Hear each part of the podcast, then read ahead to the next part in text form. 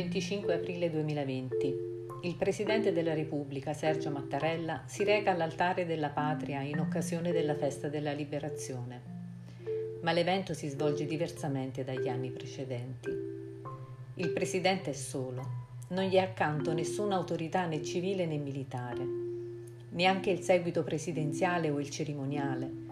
Finanche la scorta è ridotta al minimo e rimane ad attenderlo ai piedi del monumento il presidente indossa la mascherina, come i due corazzieri che lo precedono portando una corona al sacello del milite ignoto.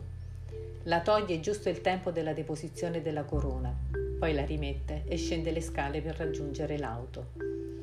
Sebbene il nostro paese sia in pieno lockdown, il presidente ha voluto comunque onorare la ricorrenza del 25 aprile per richiamare a quell'unità nazionale di cui l'Italia ha bisogno per affrontare l'emergenza sanitaria più grave della storia recente.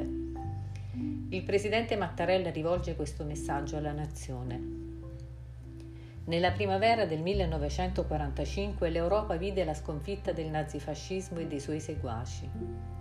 L'idea di potenza, di superiorità di razza, di sopraffazione di un popolo contro l'altro all'origine della Seconda Guerra Mondiale lasciò il posto a quella di cooperazione nella libertà e nella pace e in coerenza con quella scelta pochi anni dopo è nata la comunità europea.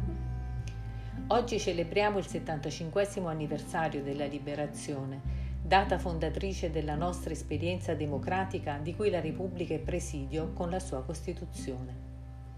La pandemia del virus che ha colpito i popoli del mondo ci costringe a celebrare questa giornata nelle nostre case ai familiari di ciascuna delle vittime vanno i sentimenti di partecipazione al lutto da parte della nostra comunità nazionale, così come va espressa riconoscenza a tutti coloro che si trovano in prima linea per combattere il virus e a quanti permettono il funzionamento di filiere produttive e di servizi essenziali.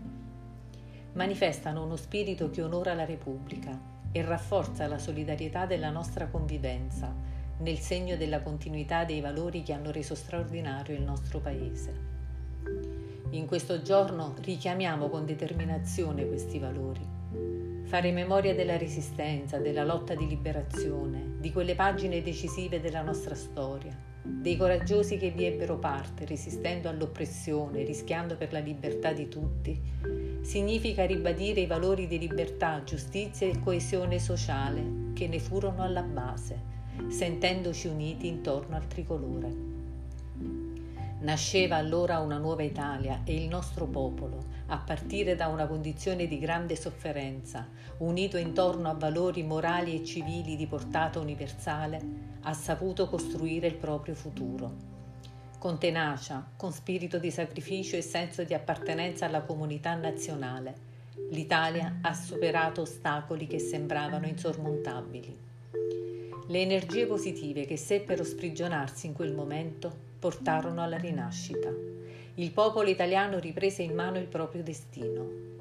La ricostruzione cambiò il volto del nostro paese e lo rese moderno, più giusto, conquistando rispetto e considerazione nel contesto internazionale, dotandosi di antidoti contro il rigenerarsi di quei germi di odio e follia che avevano nutrito la scellerata avventura nazifascista. Nella nostra democrazia la dialettica e il contrasto delle opinioni non hanno mai nei decenni incrinato l'esigenza di unità del popolo italiano, divenuta essa stessa prerogativa della nostra identità.